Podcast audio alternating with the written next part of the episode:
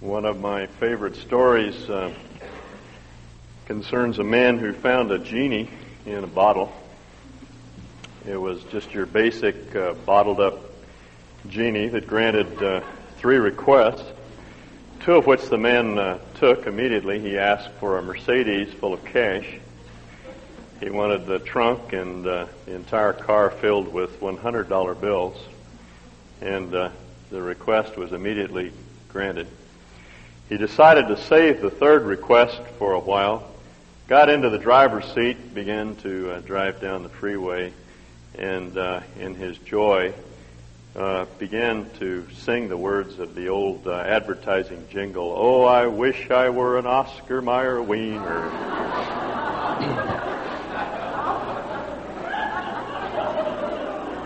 I've always liked that joke because it's, uh, really a parody on life, or maybe a parable of life. You spend your whole life building up your body, or your firm, or uh, trying to amass a fortune, or make a name for yourself, build your reputation, and uh, you don't turn into a wiener, you turn up dead. That's one of those hard facts, brutal facts about life. You, you, you spend your whole life for something, and then you die. Um, I, I, all you have to do is look around at us to see that we're dying.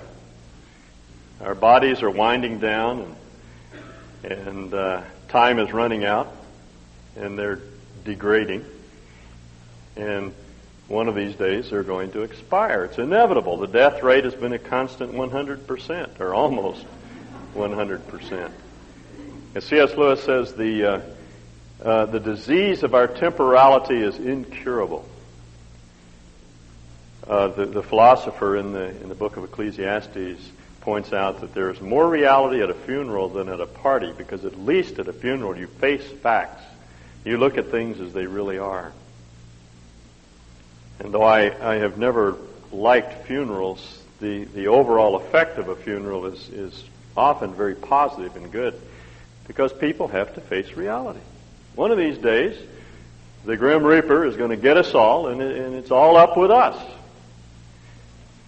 And so the question is uh, is there any hope? Is there anything to live for? Is there any reason to, uh, to live for anything? Why not eat, drink, and be merry because tomorrow we die? Well, we as Christians believe that Jesus is the resurrection and the life. He put it that way. I am the resurrection and the life. He who believes in me, even though he dies, shall live again. And he who lives and believes in me will never really die. You believe this? That was Jesus' question. And I ask the same question to you and, and to myself. I do, I do. And many of you do. And the question is, on what basis do we do we believe it? And that's what I'd like to talk about this morning. Would you turn with me to 1 Corinthians 15, which is the classic uh, location for a, a, study of the resurrection? This is Paul's most exhaustive treatment of this of this theme. Uh, you have to understand the uh, impact this this writing must have had initially and originally. The the Greeks, the Romans knew nothing of uh, of, of the resurrection of, of a body. They, they thought in terms, or at least some of the, of the Greeks, the Platonists, thought in terms of the immortality of the soul. But they had no concept of a body that was raised. So this was new. This was a new kind of good news that uh, Paul describes here. Now, in the first 11 verses of chapter 15, what Paul does is simply state that the resurrection was part and parcel of apostolic teaching he and all the other apostles preached a resurrection of the body. Now I, I make known to you, brethren, the gospel or the good news which I preached to you, which also you received, and which also you stand, by which also you are saved. So the content of his preaching was the good news, and the consequence of it, their salvation. If, he says, you hold fast the word which I preached to you, if you continue to believe it, unless you believed in vain. Now, Paul is not saying here that, that uh, the Corinthians could lose their faith if it was a genuine faith. He's rather asking them to test their faith and see whether or not it's a valid faith or, or was, is it a mere nominal faith like Judas, who looked good on the outside, who seemed to have faith, but who had never really committed himself to Jesus as Lord. It's my, my certainty that the New Testament teaches that the truly regenerated, those who have been born again, will persevere to the end. Their faith will be maintained. God will see to it that we believe to the end. But there are people whose faith is shallow and superficial, and it's, as Paul describes here, an empty sort of faith. It's not the real thing, and uh, therefore they need to take stock. Now that's, that's Paul's point. If you believed it, you will continue to believe it, if you are truly saved, that is, you've been regenerated, you will be saved to the end. For he says, I delivered to you as of first importance what I also received that Christ died for our sins according to the Scriptures. The Scripture which Paul refers to here is the Old Testament. It's the only Bible Paul and the apostles had. He tells uh, the Corinthians that the Old Testament taught that Messiah would die, which it does in, in, in a number of places. Psalm 22 is a predictive uh, description of crucifixion. Isaiah 53 is another place where Messiah's death is, uh, is uh, forecasted. Paul says, I preached that he really died. Jesus really did die. He underscores not only the reality of his death, but the reality of the incarnation. He took a, a, a real body. It wasn't a make believe body. It wasn't a body that appeared to be human. It was a real human body that was susceptible to death just as our bodies are, and his body died.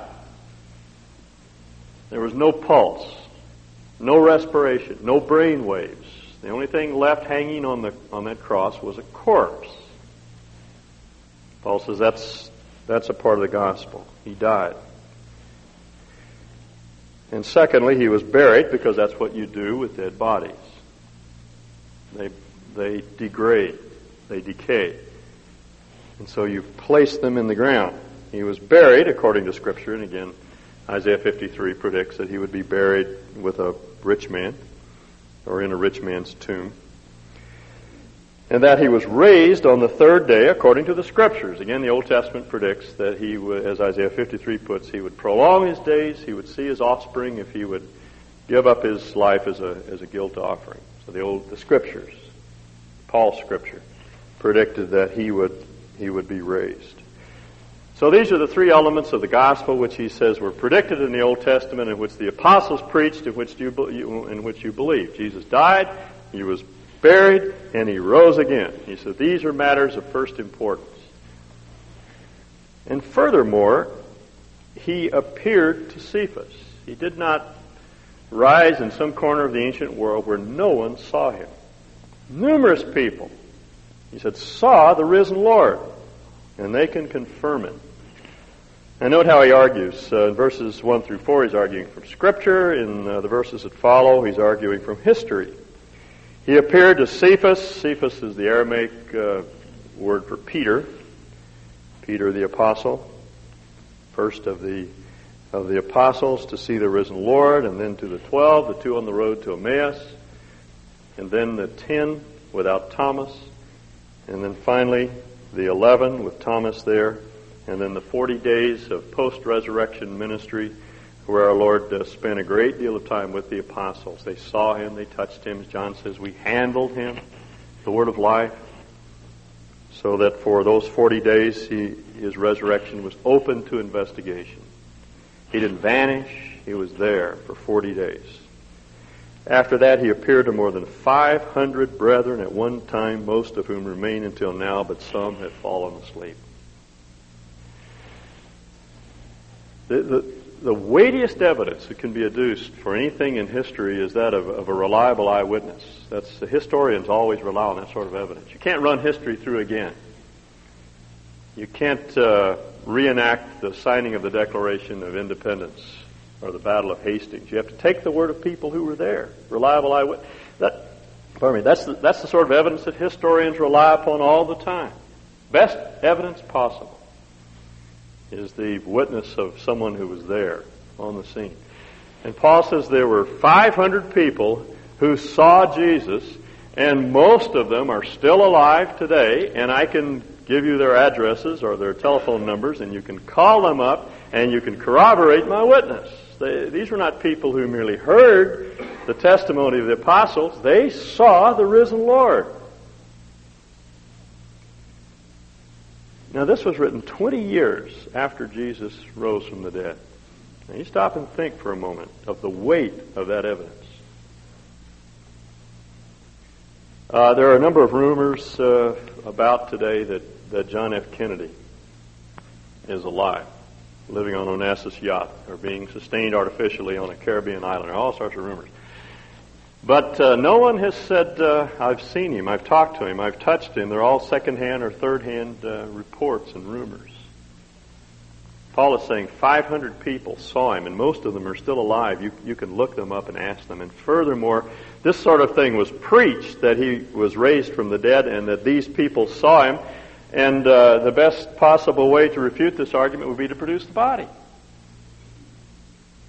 If, if you wanted to establish beyond any question that John F. Kennedy was not uh, living today, you could, uh, perhaps for some reason of national security, uh, get a, a court uh, order disinterring his, his body and uh, produce it.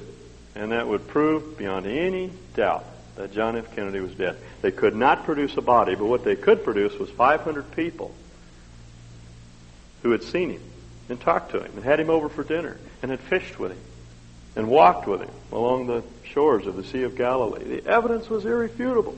The evidence for the existence of, of the, or the fact of the resurrection is better than the evidence for any other fact in history which, which historians will accept. Do you know why people disbelieve the, the resurrection? It's not because the evidence is bad, it's, it's because they have an anti supernatural bias. Their worldview won't, permit them to believe in something like a resurrection. It's a moral issue. It has nothing whatever to do with historical evidence or the amount of intelligence that a person has or, or training or any of these other factors. It's a moral issue. Paul says the evidence is good.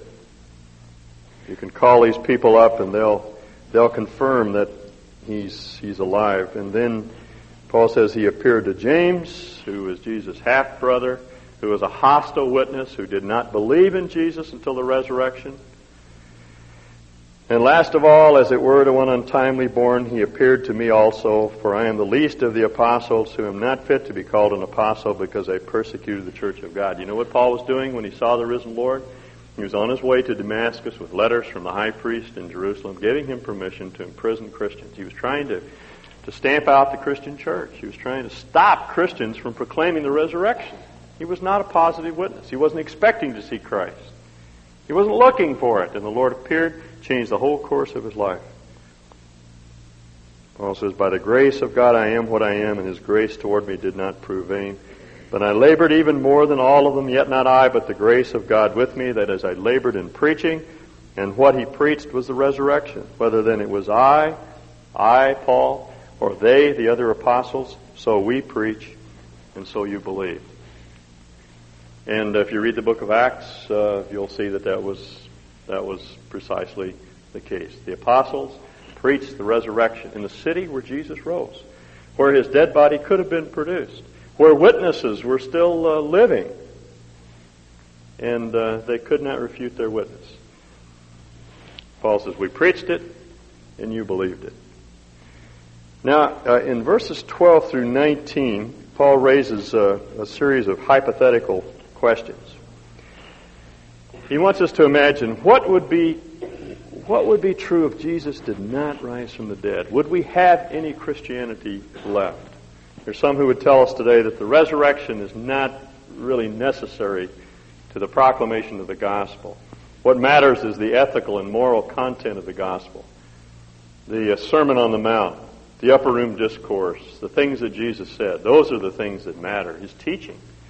And what we must do is demythologize the, the Gospels, take all of the supernatural elements out because those were add-ons. The, the church added those things later. What we need to do is go back to the historic teaching of, of Jesus. Paul says, let's do that. Let's, let's take out the resurrection, which is the grand miracle, and see what, uh, what's left. If Christ is preached that he has been raised from the dead, how do some among you say that there is no resurrection of the dead? And if there is no resurrection of the dead, not even Christ has been, has been raised. And if Christ has not been raised, then our preaching is vain, it's empty, and your faith is empty of content. You're believing a lie. The resurrection is a giant hoax. It's all humbug. Forget the whole thing.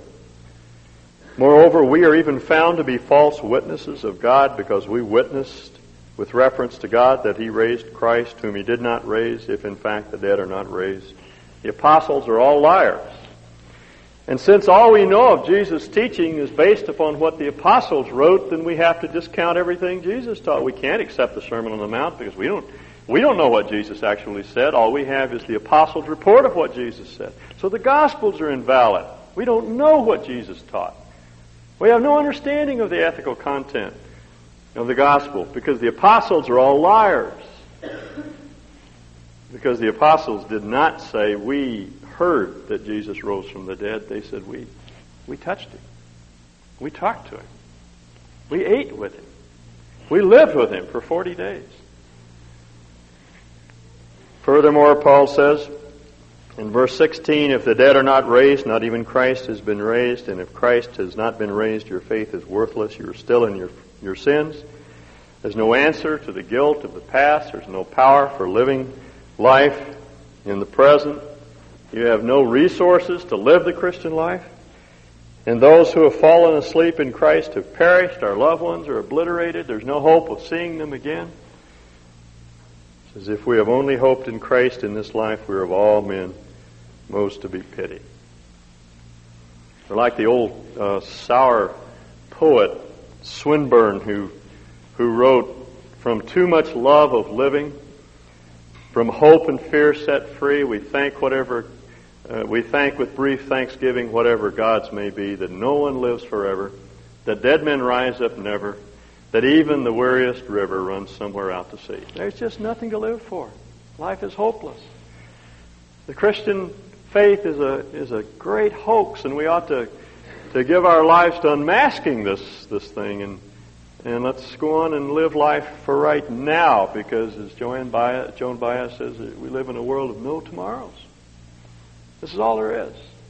Let's stop playing church, and dismantle the, the buildings, or turn them into supermarkets, or or use them for museums. And let's dismiss all the preachers and, and the choirs. And let's uh, put our New Testaments in the section of, the, of our university and public libraries that are, that are set aside for the study of, of history of religions, but they have no relevance for us today, not even the Sermon on the Mount. Get rid of the whole thing. Because without the resurrection, we, there is no gospel we have no faith. But uh, Paul says to the contrary, Christ has been raised from the dead. That's the answer that, that overshadows all the hypothetical questions that he raises in verses 12 through 19. He has been raised from the dead. The verb tense that he use, uses suggests a, a state of being.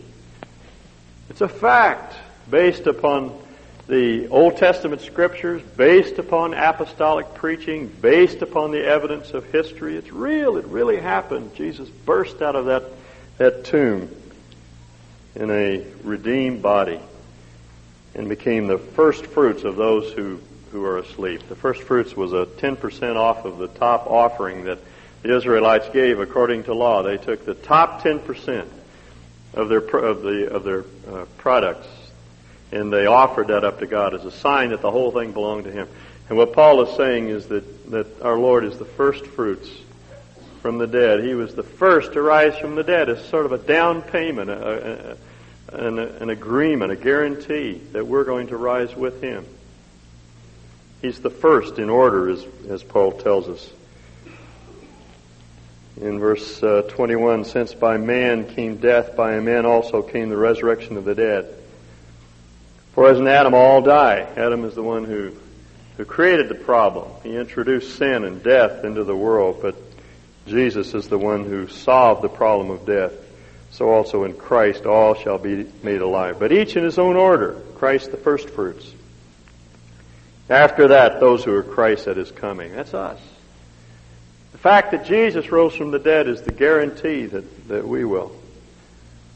And then comes the end when he delivers up the kingdom to the God and Father, uh, when he delivers up the kingdom to the God and Father, when he has abolished all rule and all authority and power, for he must reign until he has put all his enemies under his feet. The last enemy that, that will be abolished is death.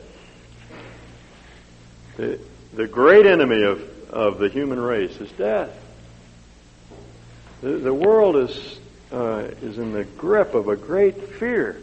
Everyone knows that, that they have to face extinction one of these days. Their death is coming up.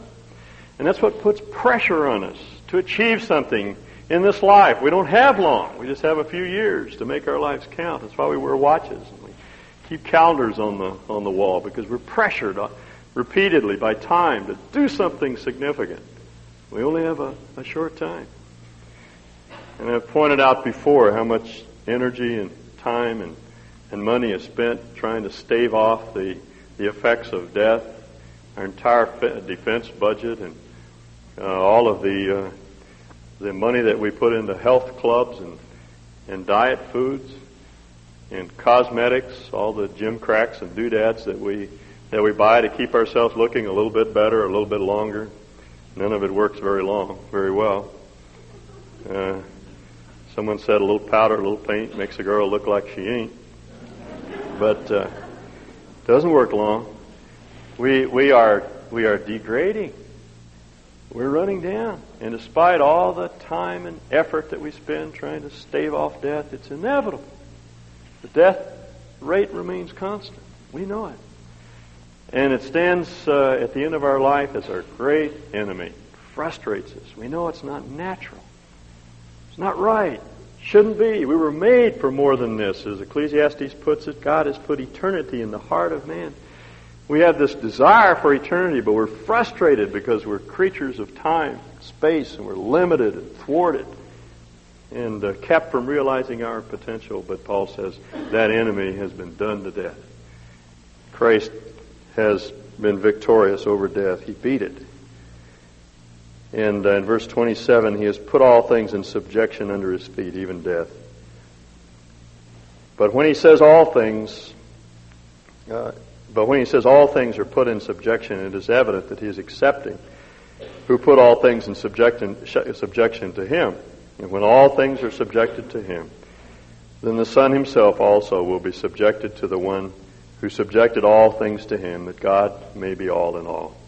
It's difficult to understand precisely what, what Paul is saying in that paragraph, except we can conclude that that there is a time span before God once for all solves the ultimate problem of death. People will die now until uh, until our Lord comes back.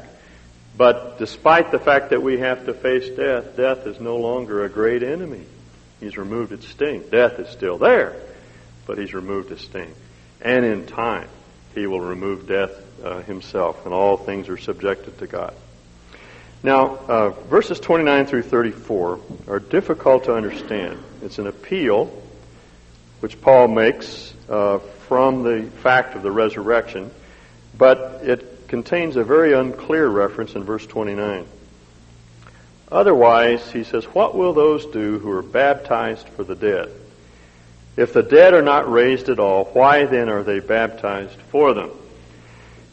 As you know, this is the passage that the uh, Church of Jesus Christ of Latter day Saints uses to undergird their doctrine of baptism for the dead. They have a, an enormous uh, uh, system of uh, uh, discovering the names of, uh, dece- of, the, of deceased relatives and then being baptized for them in order to introduce them into the kingdom. It's based on this on this passage.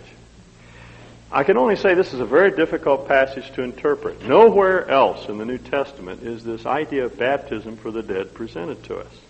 And for myself, I think what Paul is saying is that there, he's, he's referring to the practice of being baptized to replace those who had gone on in death. It's like a battlefield where the warriors fall and others step into the ranks to take their place. People were losing their lives for the sake of Christ, or they were dying natural deaths. Others were accepting Christ and being baptized as a sign of that uh, acceptance of Christ. And their baptism, in effect, caused them to, re- uh, permitted them to replace those who had gone on. And that's all Paul is saying. Essentially, what he's arguing is that it would be absurd to become a Christian if becoming a Christian means that you have no hope. Why are people becoming Christians if there's nothing after after uh, after life? And furthermore, or after death, excuse me. And furthermore, in verse 30, why are we also in danger every hour? Uh, in other words, why should we suffer persecution as a Christian if there's nothing to the faith, if it's empty, if there's no hope after death? Why endure the, the beatings and the, uh, the upset of life that come, come to those who, who are believers if there's nothing more? I protest, brethren, he says, by the boasting in you which I have in Christ Jesus our Lord, I die daily. I'm, I'm willing to submit to persecution and to, mis, to mistreatment because he says it is, it is true. My faith is real. If from human motives I fought with wild beasts at Ephesus, what does it profit me? If the dead are not ri- raised, let us eat, drink, and drink, for tomorrow we die. This was the Epicurean philosophy. That was one school of thought in Corinth at, at, at, the, at that time. The Epicureans were materialists. They believed that there was nothing after death. The body dissolves, and so the only reasonable philosophy of life is to eat, drink, and marry, and be merry because tomorrow you die. If we're passengers on the Titanic, you, you might as well go first class. Uh, if we only go around once, you might as well go for all the gusto. That's what the Epicureans were saying, and that's the only reasonable uh, uh, lifestyle to adopt if there's no afterlife. If, he says, the dead are not raised, let us eat and drink, for tomorrow we die. Do not be deceived. Don't be, uh, don't be deceived by this philosophy. It's not so.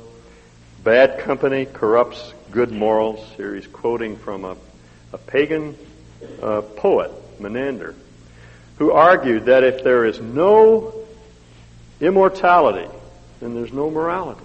If there's no life after death, then there's no reason to be moral in this life. He was not a, not a Christian philosopher at all. He was a pagan philosopher. But Paul says he's right. He hit on the truth. If there's nothing, nothing after death, then there's no reason to live righteously or morally. But, and Paul says that's sort of bad company. Uh, associations with those who teach that there is nothing after death uh, will corrupt your morality. Become sober minded as you ought and stop sinning, for some have no knowledge of God. I speak this to your shame. The world around us is filled with people that are, that are empty and frustrated and afraid of, of death and who have no, no reason for living.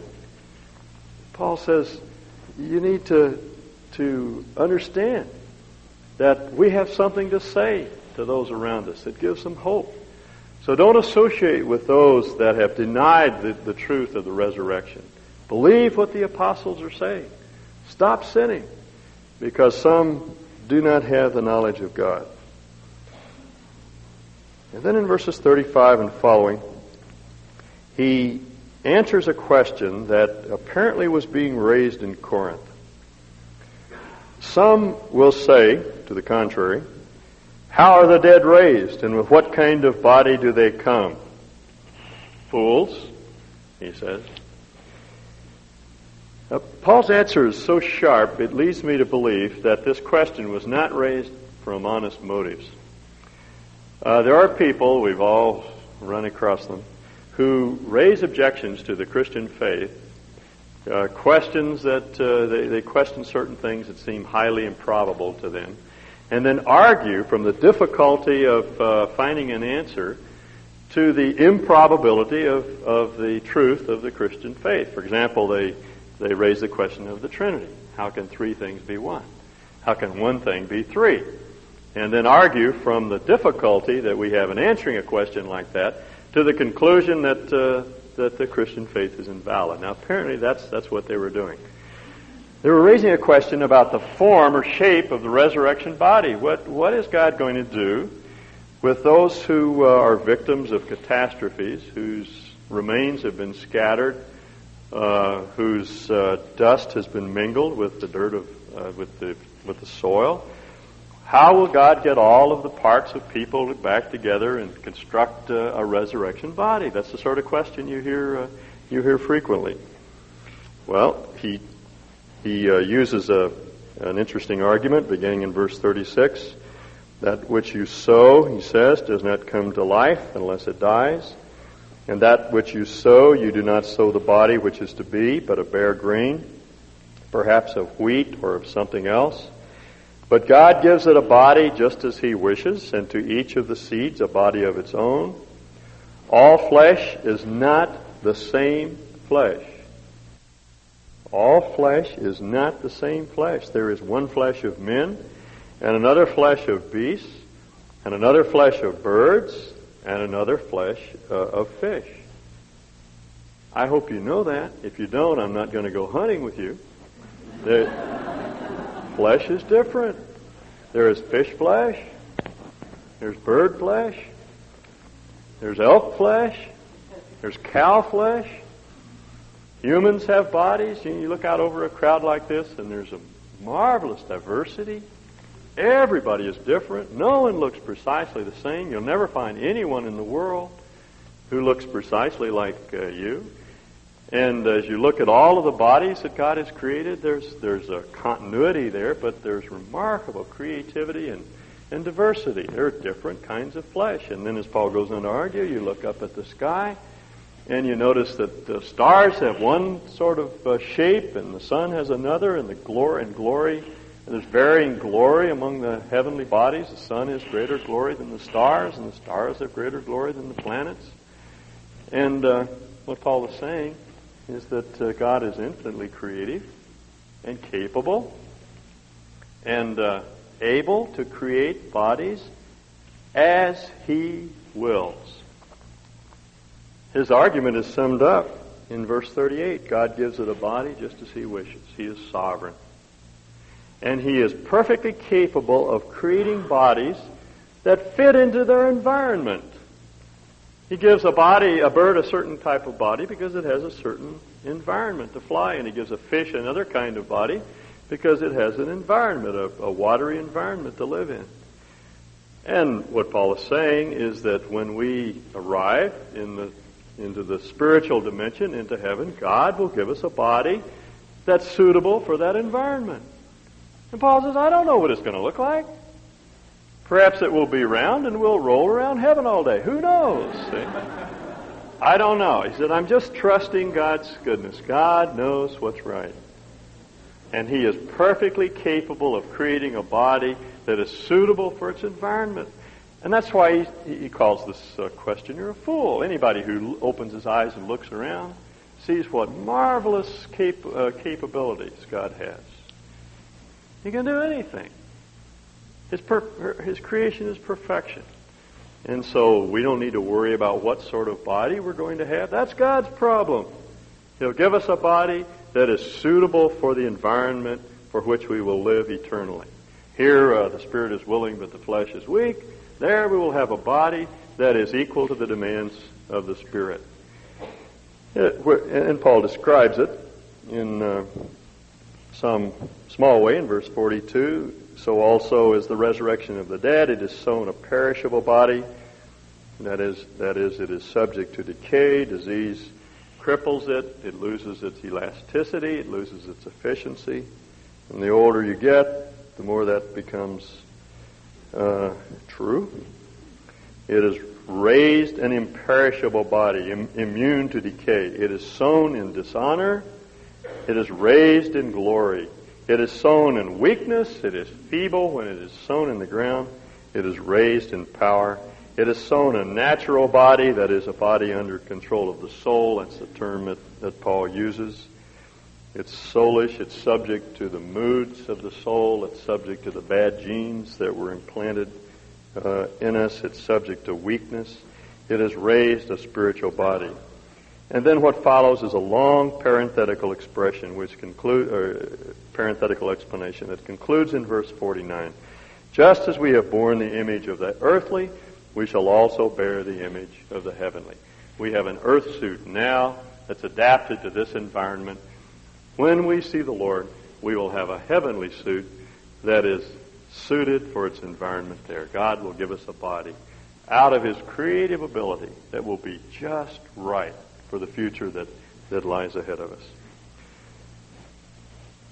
Now, in verse 50, Paul is coming to the conclusion of his argument, and uh, he tells us in this verse that not only is death imminent and inevitable, death is necessary, or at least some change in our bodies are necessary.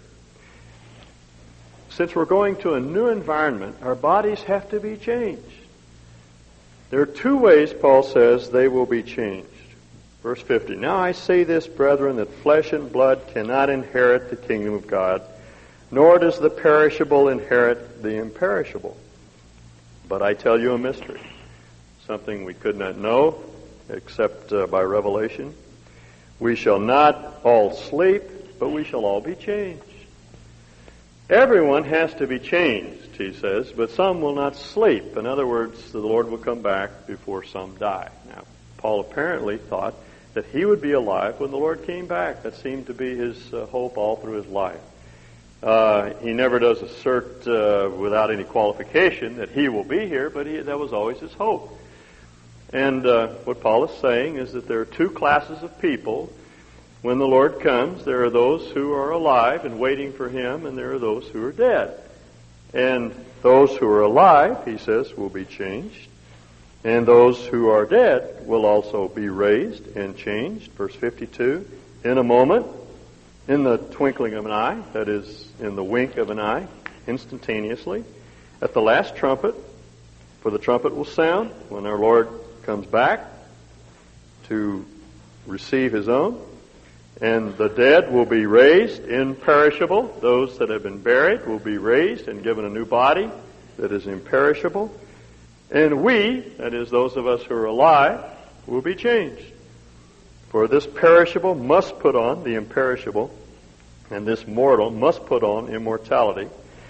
And when this perishable will have put on the imperishable, and this mortal will have put on immortality, then will come about the saying that is written, Death is swallowed, swallowed up in victory. O death, where is your victory? O death, where is your sting?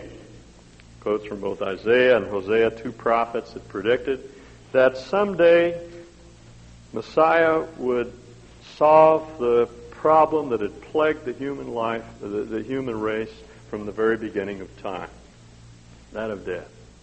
He's the only one who could. And he took the sting out of death. In other words, death no longer is something to fear. No one particularly wants to die, but it's nothing to fear. He has removed the, he has removed the fear of death. And as a matter of fact, he has made it a positive thing because, as he has concluded, we must be changed. This mortal must put on immortality. God has to do something to our bodies to fit us for heaven. And so death, rather than something that terrorizes us, becomes a door to another sphere of experience, which, as Paul puts it, is far better. And that's why when we put someone in the tomb, in the grave, in a uh, at a funeral, we don't weep for them. We weep for ourselves. We'll miss them, but they they have it much better, as Paul puts it. Now his conclusion in verse uh, 56 the sting of death is sin. It's guilt that makes us fear death, and the power of sin is the law. It's the law that spells out the nature of sin. But thanks be to God who gave us the victory through our Lord Jesus Christ. He gave us victory over the law, its condemning effects. He frees us from the consequences of sin. from the consequences of the law and our failure to uphold the law. We're set free from the guilt of the past. We're given power to live for the future, and we're given hope so that when we face death, we can face it with open arms and know that we're simply walking into, into, into, into our Lord's presence. Therefore, therefore, this is Paul's conclusion. My beloved brethren, be steadfast. Stick to it. Stay with it. Don't give up. Don't stop pursuing God and His righteousness. Don't pre- be preoccupied with your single state and, and, and feel that if you don't find a mate, you're forever going to be frustrated and your whole life will be ruined. Don't stop working on your marriage. Don't give up just because it's hard. Because, as Paul puts it, this uh, brief, momentary affliction is working for us an exceeding weight of glory. When the whole world around us is saying, You've got to live, you've got to get rid of that, uh, that mate and find somebody else who will satisfy you and, and make life meaningful for you. Paul says, No, be steadfast. This isn't all there is, there's more coming. Be unmovable, always abounding in the work of the Lord. Now, by the work of the Lord, he's not talking about uh, so called uh, Christian work necessarily and doing church things. He's talking about the pursuit of God, getting to know Him and love Him and worship Him and living out His character and His life, and bringing other people into a relationship with Him. That's, that's the work of God that we ought to be pursuing, whether it's inside the church and in the formal organization of the church or outside in some informal capacity. Understanding what life is all about. Keeps, helps us keep perspective. Keep our eye on the goal. We don't think this is all there is. We don't go around once and so we live for all the gusto. We don't live for money because you can't take it with you. We don't live for fame and fortune and approval and appreciation in this life. We don't have to because there's more coming. We don't live, as, as Joan Baez said, in the world of no tomorrows. This isn't all there is.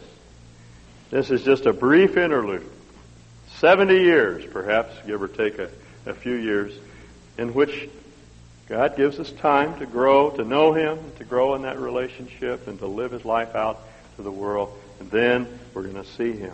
And we're going to look back, like Paul did on this uh, short span of life, and say, it was worth it. What I have now is incomparable to the small amount of suffering that, that I experienced. He's steadfast, unmovable against opposition, against people who disbelieve, against secular philosophy that tells us that we Christians do not know what we're talking about. Always abounding in the work of the Lord, knowing that your toil, and, and the word that he uses here is a word for very heavy labor, strenuous labor, your toil is not in vain in the Lord.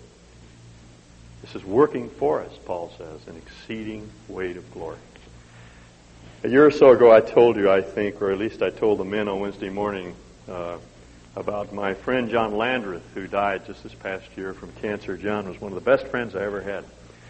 And uh, uh, John uh, was, in, in one year, he lost almost everything that most of us think is important. He lost his job. He had a a very good job as a salesman for a, a, a pneumatic tool company. He made $100,000 the last year he worked for that company. He lost his job. He lost his wife. He lost his children for a short time. And uh, he lost his health. They, he, he, discovered that he had uh, cancer and it was terminal. Uh, I, through the kindness of the men in the Wednesday morning class, I was able to fly down to see him shortly before he died. And uh, he was at Stanford Medical Center where he was undergoing chemotherapy, and we had arranged to meet there because uh, that was he just happened to be there on the day that I, I flew to San Francisco. Got off the plane, went down to Palo Alto, walked into the waiting room. The room was full of uh, cancer patients, most of them waiting for therapy, most of them terminal. John was sitting in, in, a, in a chair with a legal pad on his lap, making notes when I walked in. He saw me across across the room, about as far as from here to that door, And he says, Roper, come in. I don't think he ever knew what my first name was. I was always just Roper. Come here, he said. He said, I'm planning my funeral. And every head in that room popped up. Most of these people were terminal. Uh, we all are, of course, but they knew they were.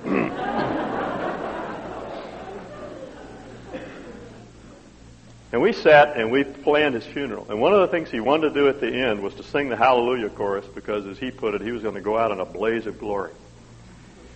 And uh, everyone in the waiting room listened to us while John planned his funeral. He said, I want this verse and I want this song sung and, and this is what I want you to say. And and we went through the uh, entire uh, funeral service. And the nurse beckoned to him, and he had to go in for therapy, and he left the notes behind for me to look at. And as he uh, walked out of the door, a woman sitting right across from me leaned over and said, "My my husband is in there. He, he's dying." And he said, "She said, I wish he and I had the faith that that man had." And he gave me a chance to share the gospel with her and basically the whole waiting room because they were all listening in. But but John was was that he had that kind of, of outlook, that sort of perspective life. He didn't fear death. He didn't want to die. A vital, vigorous man. Uh, 45, he had much of his life ahead of him. He didn't want to go, but he didn't fear it because our Lord had taken away the sting of death. And he could go out, as he put it, in a, in a blaze of glory and, and live his life those last months, sharing the gospel with people and ministering to others uh, who, who were in the same condition as he. That's what Paul means. By the victory that we have through Christ, we don't need to fear death. He's, he's removed the fear of death. He's replaced it with a great victory.